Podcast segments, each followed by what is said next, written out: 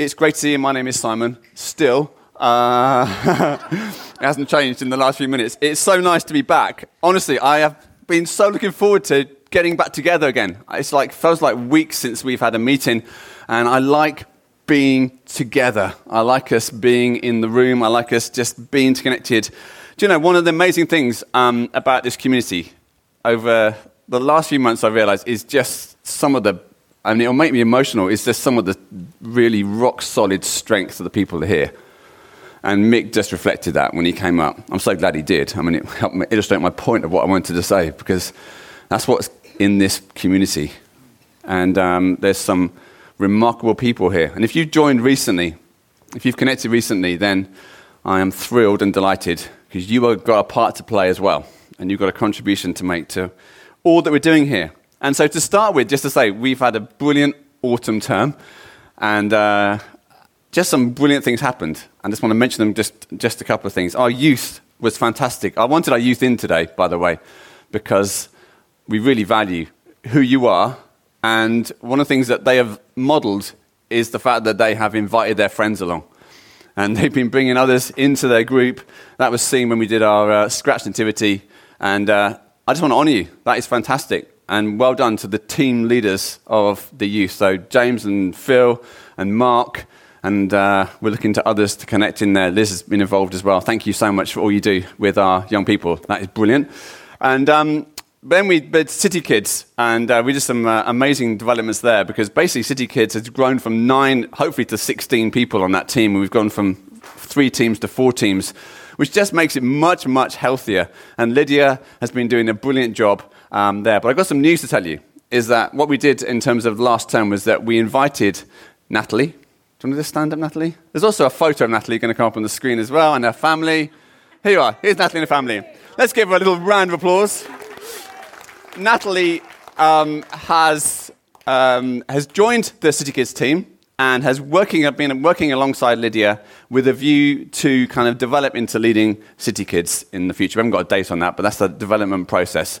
And so Lydia is still doing lots and lots involved in City Kids, but Natalie's come alongside her, and that as a team has proved great in terms of strengthening what they've done there. And we've got new team leaders that are leading through um, January as well, so that's also very exciting. So Lydia is outside training people right now, so that's great. In fact, while I'm talking about um, Natalie joining uh, City Kids, I also want to give you uh, news in terms of our worship team as well, because this affects Matthew Sittal Singh, who's on the picture there. Go back one picture.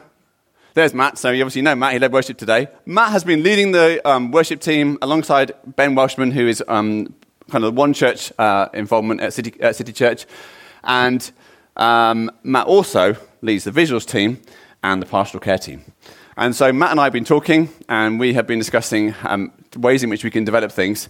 And so I'm delighted to let you know that we've invited, and they've said yes, that Tim and Joe, next photo, Tim and Joe are going to join the Bradley Stoke site in February. Little ripple of applause there. Um, uh, and join the team and work alongside, Tim would work alongside um, Matt for a while with a view for them to him to come through and lead the worship team here on the site. So we're very excited about that. Matt's very excited. Matt would be keen to let you know that he's not going anywhere. and he'll still be leading uh, worship on a regular basis here on a Sunday. But in terms of the development role, Tim will come through to, to lead. Can I just honour Matt and Nat at this point, just in terms of their commitment to the Bradley Stoke site? When I talk about the rocks and some of the kind of foundations of this church, then they are a f- massively fine example of that. So we're very grateful. Thank you for all you are doing. You've obviously seen their kids as well, which is brilliant. And Eleanor and David were playing in the band today. They also got Sophie. And then Tim and Joe have got two children, Aria and Ezra, and they will be coming here. So when they come in February, we'll get to welcome them really well. I think actually we're welcoming Tim by asking him to lead worship on his first Sunday here. So on the 5th of February, that's where you'll see him. Okay. All right, brilliant. Um, and through the last term, through last term, we had lots of new people. I think I had about 32 new people on my, my form uh, I keep of all the new people so I can stay in contact, which is just really exciting. So uh, that is also very good. But today's preach, let me move on quickly, is that one of the challenges of building a community is not only building fantastic Sundays, which I'm hoping that we're doing in all the different areas from setup, visuals, PA, all the different things you, some of it's seen, some's not seen the refreshments team have been a huge fantastic addition to all that we've done this last term. One of the challenges of building a community that reflects the Bible and reflects who God is is that we're meant to be on a mission and that we're called to be salt and light. We're called to be a community that makes a difference outside of these walls. And that is a challenge sometimes because you feel like, man, it's enough work just to make sure we keep going with what we got on here. But actually, we want to be a community that is reaching out and beyond ourselves. And this has been on my mind for a little while. Um, Karen brought a word back in October, which was about us impacting our local communities. And it's stuck with me since that word. And I've been thinking about this and looking forward to preaching today. One of the things about starting a new year is that there are some things you can plan for. There are some things that you can't plan for. COVID taught us that, in truth, you can't plan for too much, knowing it's absolutely going to happen. But here are some things. We know there's going to be a coronation in this year. You may have a significant anniversary or significant birthday in the next year. You might be celebrating your wedding in this next year. There are some things that you can plan for. We've got Commission Festival that, as a church, we're going to in August. And yet, there are many, many things that you don't know that are going to happen yet many things that are yet that remain a mystery. That things that will take place that will be good and bad, some of it will be amazing. And this is what we're going to talk about today is how do we live life in a way that creates a moment for us to have stories at the end of the year which are remarkable to tell of what this community, trusting God, has delivered and believed for. And we will see great things take place. There'll be celebration in heaven as a result of us shining light, trusting Him for breakthroughs and our ability and our passion and our moments of changing and impacting our local community. It's a big call, isn't it? It's a big ask. So today I want to focus us on being more courageous in how we demonstrate Jesus. And I hope as we do this that it will inspire you. I hope it won't feel in any way like a condemnation. And that's always the balance to get right. We're going to look at a passage that reveals something about who we are, who God has made us. And when we'll also look at the ways in which we can hide away and then finally, we'll take a look at the steps of faith that we should take. Lesslie Newbigin, a missionary and theologian, said it really well. Only half of the pastor's work is to gather the people together for worship. The other half is to send them back to the daily tasks equipped to be the salt of the earth and the light of the world. And I speak that for myself. I'm not like immune to the challenges of what it means to preach as you'll hear, uh, preach Jesus as you'll hear through today. So let's read Matthew 5, verses 14 to 16. It's quite short, um, but this is massively impactful in terms of describing who we are. So, Matthew 5, 14 to 16, it's up on the screen. If you want to look in your Bibles, you're very welcome to as well. And it says this Jesus said, You are the light of the world. You are the light of the world. A city on a hill cannot be hidden. Neither do people light a lamp and put it under a bowl. Instead, they put it on a stand, on its stand, and it gives light to everyone in the house. In the same way, let your light shine before men, that they may see your good deeds and glorify your Father in heaven. Let me just pray. Jesus, I pray that as we think on these words, and as we talk about them and just hear the words, I want to pray, God, that you would do something in our hearts, that you would help us to overcome fear. I pray, God, you would give us courage to speak, to act, to live lives that demonstrate your goodness and your light in the world around us. Amen. Okay, my point number one is this is we are the light of the world. Really? I don't suppose you wake up in the morning, look in the mirror. If you're like me, you kind of like stumble through in the dark almost. It's like that. You get to the mirror and go, I'm the light of the world. I expect more to be the point you kind of put water on your face and you're just trying to open your eyes. and that's about as far as you can get in your morning. It's not often that we think of ourselves as being light in the world. It feels a little awkward and potentially a little wrong. It almost feels that we've kind of made a wrong decision about ourselves. Perhaps Jesus has even got the wrong person, because I can tell you someone else who's better than me, and they're much better at being light than I am. Uh, I don't feel like light. And in worst case scenario, you can feel like you're a bad Christian, because actually, I don't feel like I'm a good representation of what a Christian should be. It's actually far easier to believe that Jesus is light than it is to believe that we are light. John 1, a famous passage that is obviously used a lot at Christmas services. He is the light of all mankind. The light shines in the darkness, and the darkness has not overcome it. It absolutely fits in with the Christmas story. A baby who transformed the world, and yet 2,000 and 2,000 years later, millions globally freely choose to make Jesus the center of their lives. Remarkable impact into darkness. And we understand that Jesus being light when we consider that our spiritual state before knowing him was that we were dead, that we were separated from him, and actually the light has transformed us and changed us. The old is gone, the new has come. We probably sense it in moments that Jesus is light when he reveals truth to us. Maybe it's in a prophetic word, maybe it's a preach, maybe it's in a song, a word of encouragement. Somehow, light comes on and life makes more sense to us.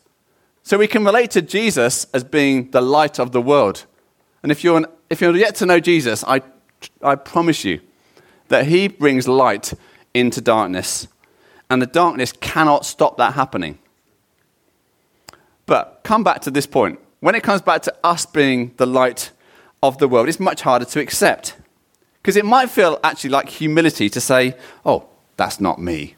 I'm not the light of the world. But actually, it's not humility at all. It is actually, in its bluntest terms, it's a lack of faith in the work that Jesus has done for you and for me. See, in the work of Christ transforming us by his light, we were taken from darkness. That gives us permission to use his own description for ourselves. We can take upon the light of the world and use it as our name. It's like something that describes who we are. We didn't save ourselves, it was the work of Jesus that did that so too we didn't make ourselves light. It was Jesus, the light of the world, who made us light by pouring light into us. So therefore, it is not arrogance to say that in faith we are the light of the world. Can you do that? Could you say, I am the light of the world? I am the light of the world. It is truth, you see. See, we are meant to reflect the true light. Let's talk about light for a moment. This is, uh, in fact, Chloe's not here today. I was hoping she'd be here because I think she'd like this illustration. On Monday, I was walking with Jeff and uh, who was with me? Micah and Dan. And um, the, um, um, Jeff and Mary's two of their boys. And we saw fantastic waterfalls. We were in the Brecon Beacons. We saw mountains. But the whole time we we're walking, under our feet, under the earth, there were caves and at various points on the path, you'd see these kind of gr- grilled areas where people can, it stops people kind of going into the caves at that point. Some of the caves were open and you could see into them and you could hear water running underneath the ground. Has anyone ever been caving? Hands up if you've ever done caving in your life. Andy Brown. I'm glad you said that. Uh, um, that is, that's that many. Um, caving is one of the most remarkable things I've ever done. And Jonathan, you didn't like it? Or, or you couldn't fancy it? I, just, I didn't like it. You didn't like it? It is remarkable. It's cold, you said. Okay. Here's the thing about um, caving that is uh, that's, that's very true is that when you go caving, I can assure you of one thing. Well, many things, probably you're, you're scared, but I wasn't going to mention that one. But when you go into a cave and when you're out of the distance from where the sunlight comes in, you are in absolute darkness. There is nothing you can do. There's no carrot eating. No, I'll, I'll adjust my eyes long enough because simply there is no light in the cave. There is no source of light that reaches down into the cave. You can hear the sound of water, you can feel the rock, you can smell dampness, but no amount of effort can make you see anything unless there is artificial light underground. It is devoid of light. So, light at that point becomes the only way to survive. It becomes the only way that you can make any sense of what is around you. There is nothing you can do if you didn't have a, of a piece of light, electronic light, that created a moment of knowing where things were, where the water is, which way you're going to go. In fact, it's, it's your survival mechanism. In fact, the only other thing you need, apart from light, is a guide. Because you need someone to tell you how to get out of the caves as well. So we are called to be light in darkness. We're called to be just like that light beam when we're in a cave, which reveals what is around us. Let me tell you a story. This is a guy called Dam Singh. He was uh, a friend I met in London, and uh, his story is that he escaped the Vietnam War in the late 70s. And in order to escape war in Vietnam, you got on a boat, made a hugely dangerous crossing to Hong Kong. And that was where you went because that was the safest, well, it wasn't safe, but it was the only way of getting away from the horrendous war that they were facing.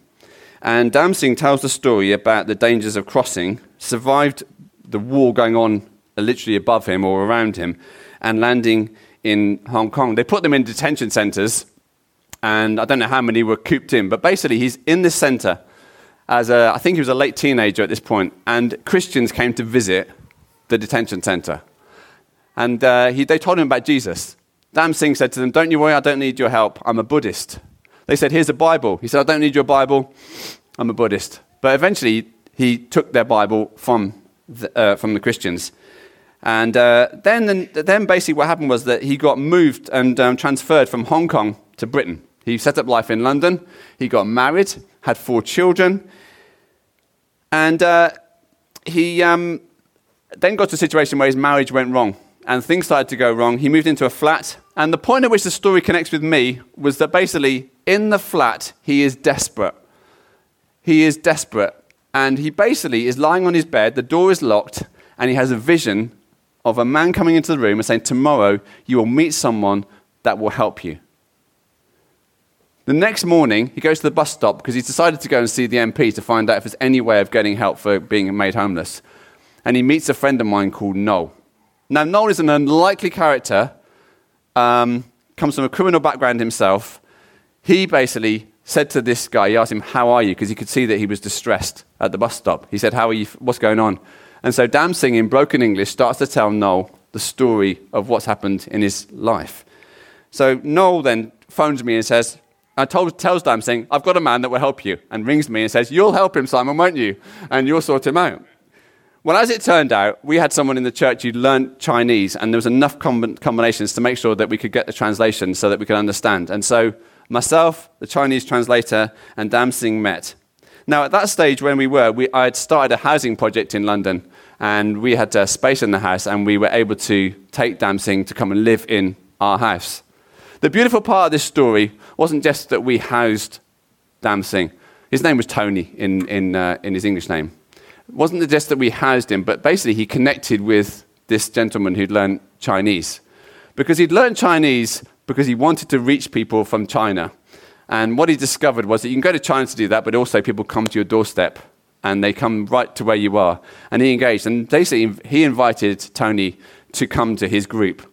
And what was remarkable was that Tony met Jesus and loved being part of this, this, this discipleship group with the Chinese language group. He came to church every Sunday. He was the smiliest person at church. In fact, the group he went to described him as the father. So very quickly, he became, in his 50s, became the father of the group. He was that sort of person. At his baptism, he stood up and told the story I've just told you. And at that point, he then lifted up the Bible that he'd been given in a Hong Kong detention center. You see, the light of Jesus was being demonstrated in different stages along the way. In Hong Kong, at a bus stop, probably on a rainy Saturday morning, and, uh, and then in the context of a church. One of the other great days in my life, literally, was this, was the day of his funeral. I took his funeral, which obviously is a sad moment, but there was such joy in that day. His whole family came and they heard the story of how his life had been transformed by Jesus, how he'd been the father of the group, one of his daughters and husband, it turned out, had become Christians and were in East London going to a church. So that was just a brilliant connection with them. And then another of his daughters, on the back of the day with the, on the funeral day, said, I'd like to come to church. And so Claire started coming to church. She got baptized and uh, joined in, and she was working in our kids' work um, when, in, at, a, um, at a church. You see, light continues to shine light for others to find Jesus.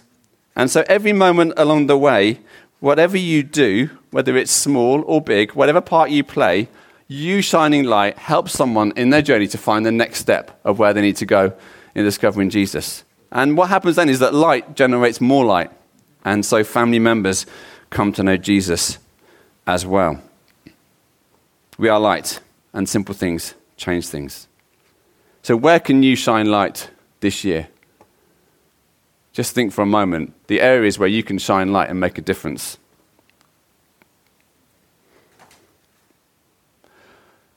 But I think it's really important to look at this verse a little more closely before we move on too quickly because we do hide our light. And it's important to remember that. See, it's, it's a truth of life. Verse 15 says, Neither do people light a lamp and put it under a bowl.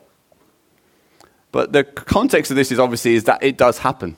And Jesus is warning us that it's very, very easy to almost miss the point. We can have this light, we can describe ourselves as light, but then by a number of different ways we can cover it up. So I just want to look at that just for a moment. The truth is, and young people, guys, you know this more than us.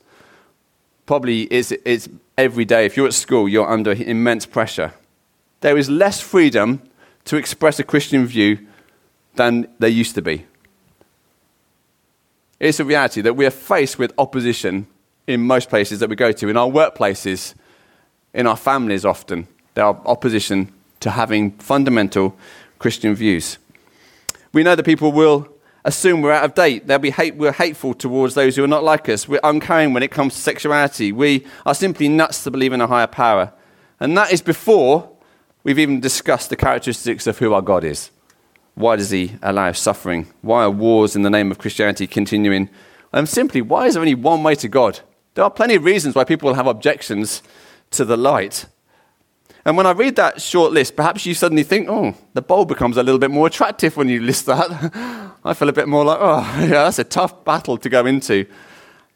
But I'm going to just make a couple of comments on that. Um, if we view the Christian life as one of we have to defend the Bible and God, then we quickly do find ourselves in a minefield. One step in the wrong direction at work and explosion, we're in trouble. A friendly word to a family member results in a blow up because you've trodden on values that are very different to yours. And at times it can absolutely feel like we're going into battle. Hard hat, bulletproof vest, more than anything like we're shining light. Well, here's some comfort. I don't have all the answers, and I'm not today bringing any of us in terms of how do we answer the big questions of life. But I am looking at how do we not place the bowl over our light. See, Jesus knew about opposition and false accusations. Let's be comforted by that. It's important to remember that. We sometimes think we've got it worse than anyone else. Well, there's plenty before us who've had it pretty bad when it comes to standing up for Christian beliefs. And Jesus had the same experience. They had the same battles 2,000 years ago about fighting sexuality, about legalism, about him not being the savior, savior that they all expected or wanted. He was a marked man, men were after him, and he paid, his, paid, his, he paid the price for not compromising with his own life. See, the Christian life is meant to be lived in a way that others will see, but the reality is that not everyone will like what they see. The rich young man, remember, walked away from Jesus sad because he did not like what Jesus said to him. That's just one example of where people did walk away unhappy. I think one of the most common things I hear from Christians is they don't know what to say. Well, I think we're all in that boat. Let's say we all are in that boat. We all get to points where we think, oh, I just got stuck. I don't know where to go. Um, a couple of months ago, I was in Scotland um, for my 50th birthday. And on the way back, there were four of us in the car, two hitches on the side of the road. I thought, let's pick them up. So there's this couple, they were heading back to Stirling University. And uh, we basically got into this great conversation, obviously, about they asked us what we all did, we asked what they did, they asked us what we did. Four of us were, three of us worked for a church, all four of us were Christians. And in many ways, it was a fantastic occasion, but I kept replaying, replaying one conversation in my head where it was just this rubbish answer that we'd given. It was like so pathetic. It was basically, what sort of church are you? And you know how when you get asked a simple question, suddenly your brain goes, it's like, what do I answer that? Are you asking about what's our kind of brand? What are we called? What's our history? And you get lost in this kind of kind of blur of like nonsense, really, in my head. And between the four of us, we came up with a really fudged, pathetic response. Afterwards, I kept thinking, why didn't I just say, we're the church where Jesus changes lives? Hey, that would have done it. That would have been brilliant. and I think, what, I think this illustrates a really interesting point as believers, we can spend too long worrying about the bits we can't get right. And we can forget the parts that actually, I picked the guys, we picked the guys up, we gave them a lift for an hour down the road, we had a fantastic engagement with them, we had lots of fun. They would have come away thinking that Christians are good.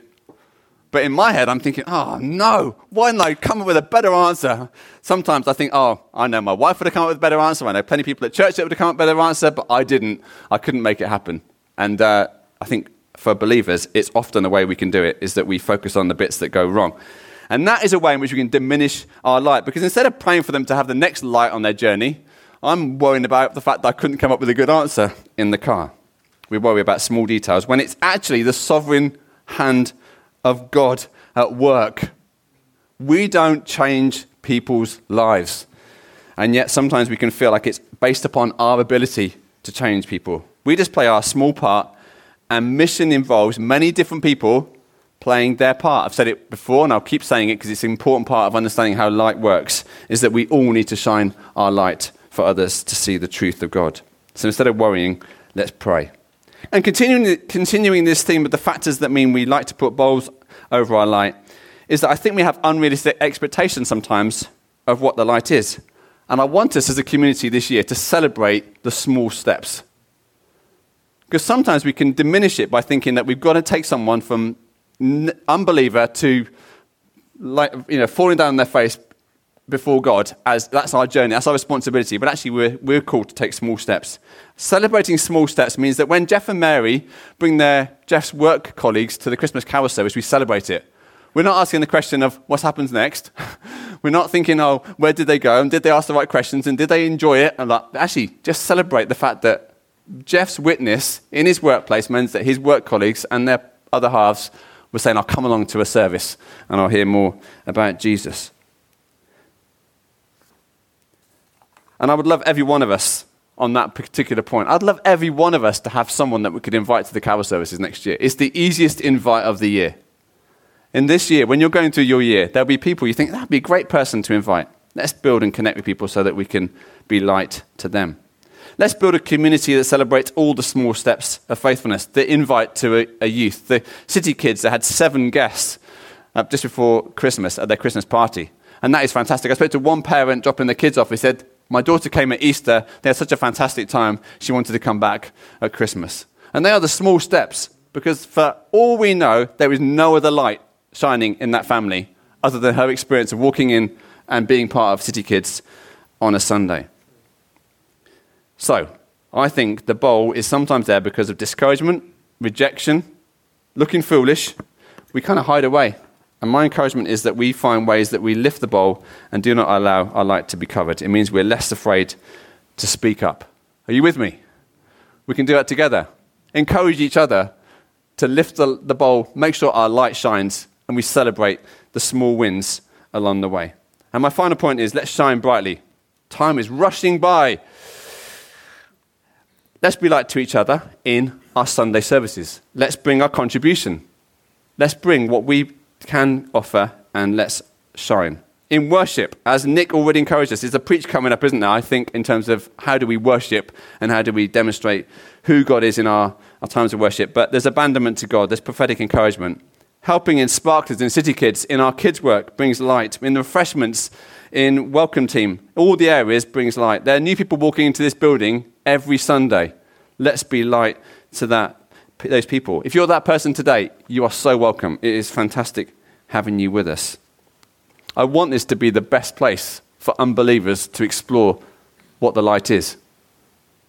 Let me say that again. I want this to be a great place on Sunday for unbelievers to be able to explore what the light is. We all play our part in helping people feel at home. It's not just Nick up front explaining it, it's actually each one of us, who we sit next to, how we welcome people in the car park, all makes a difference. and then we have many who are on the fringes of our community. Some who are going through terribly difficult times. Some who are still, the impact of COVID is hitting them. I've got pastoral, um, on the team that Matt leads, the pastoral care team, there are people who, this is tough. They're going through tough days in their, in their lives. They don't make it on a Sunday because actually life is too tough to be here. And we can show light to people like that. Let me tell you about Street Life, another example. Street Life was run by Richard, who's at the back. This is how light impacts across a community. In the Bradley Stoke Matters, there is an article which describes street life. It talks about City Church, and that is going out to every house in Bradley Stoke. And uh, it's another example of how light shines. You can join Richard's team and shine light, which goes into central Bristol every Saturday night. Chat to Richard afterwards. He would love to tell you more about that. Let me tell you, there's other ways that we can all make a difference. It's who you choose to spend time with, whether it's a social group, whether it's a sporting group. In your context of your week, are you engaging with unbelievers? Where do you engage with unbelievers, and how do you shine light, and how do you make a difference? In my workplace, one of the things I'm so grateful for is that half my job is responsible for the Bradley Stoke site, and half my job is social action engagement in, in, in the church. And one of the things that allows me to do is to engage with the housing teams in Bristol, to engage with the kind of advice sector. And that means I'm in meetings that are way beyond a church pastor role.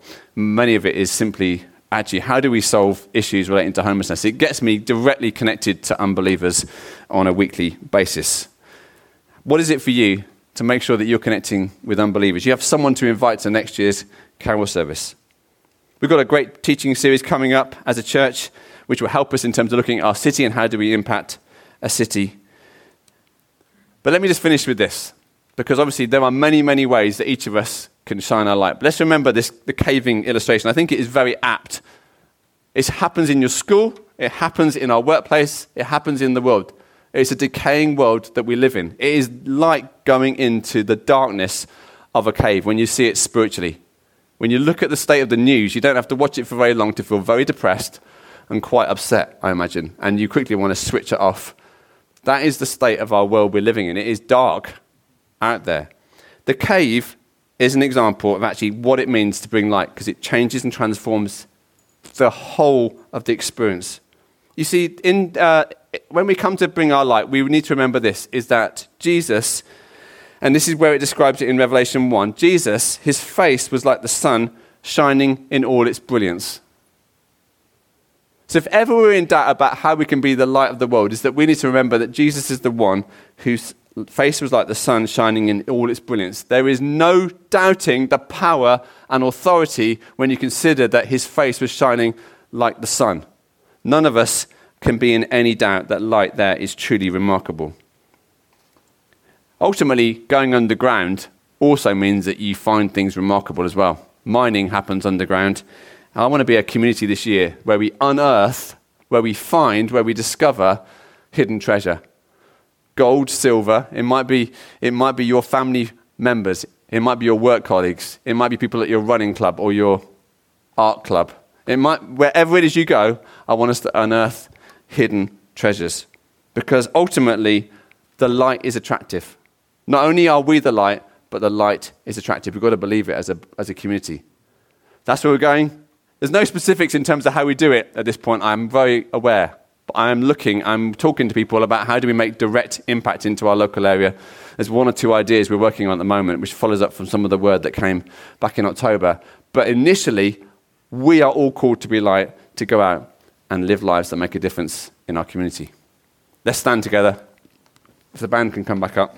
And I want, you to, I want us to respond, and um, maybe you want to at this point, I'm going to ask for the Holy Spirit to come and give us courage and faith. There's also going to be a, there's also something in this about actually there's a moment of just almost like taking away some of the hurt and pain that you might have experienced, whether it's rejection or simply those moments where you have suffered as a result of speaking up. And actually, at the point where you've demonstrated light, actually, there's been a response that's hurt. So let's just close our eyes and let's invite the Holy Spirit to come and minister to us. Maybe you want to reach out and put your hands out as a sign of saying, God, I'm yours. I want to meet with you and I want to know you and I want to find your comfort and peace in the midst of what is a, in reality, there's some difficult moments of what it means to be light in darkness. So, Jesus, Jesus, we invite you here and we ask you that you would come and minister to us and speak to us and help us. And I want to pray that, Holy Spirit, you would come and draw us closer to you. And I pray for us, each of us, to know that where things have not gone right in the past, where things have been awkward or difficult, God, you come and bring comfort and help us. And where, when we've been light and it's gone wrong, I pray, God, you would help us not to focus on the mistakes, but on the fact that you are glorious. That, God, there is a way through, that you are ultimately the light that shines in the darkness, and the darkness can never put it out. Help us to be, have confidence to say we are light. And where for some of us that's like, what? Help us to be full of faith that God, you got it right. You haven't made a mistake with us. You haven't mischosen us. You have called us for a purpose. You have called us to be a light and make a difference in this world.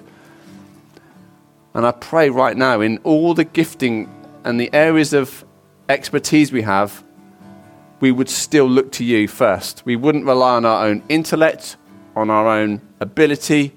We wouldn't trust in our own ability to do things. We would actually trust in you. That God, we would be willing to lay down our lives to see your glory revealed. And where we do feel uncomfortable, that God, we wouldn't back out and put a bowl on our heads. We would allow our light to shine even when it feels awkward or difficult.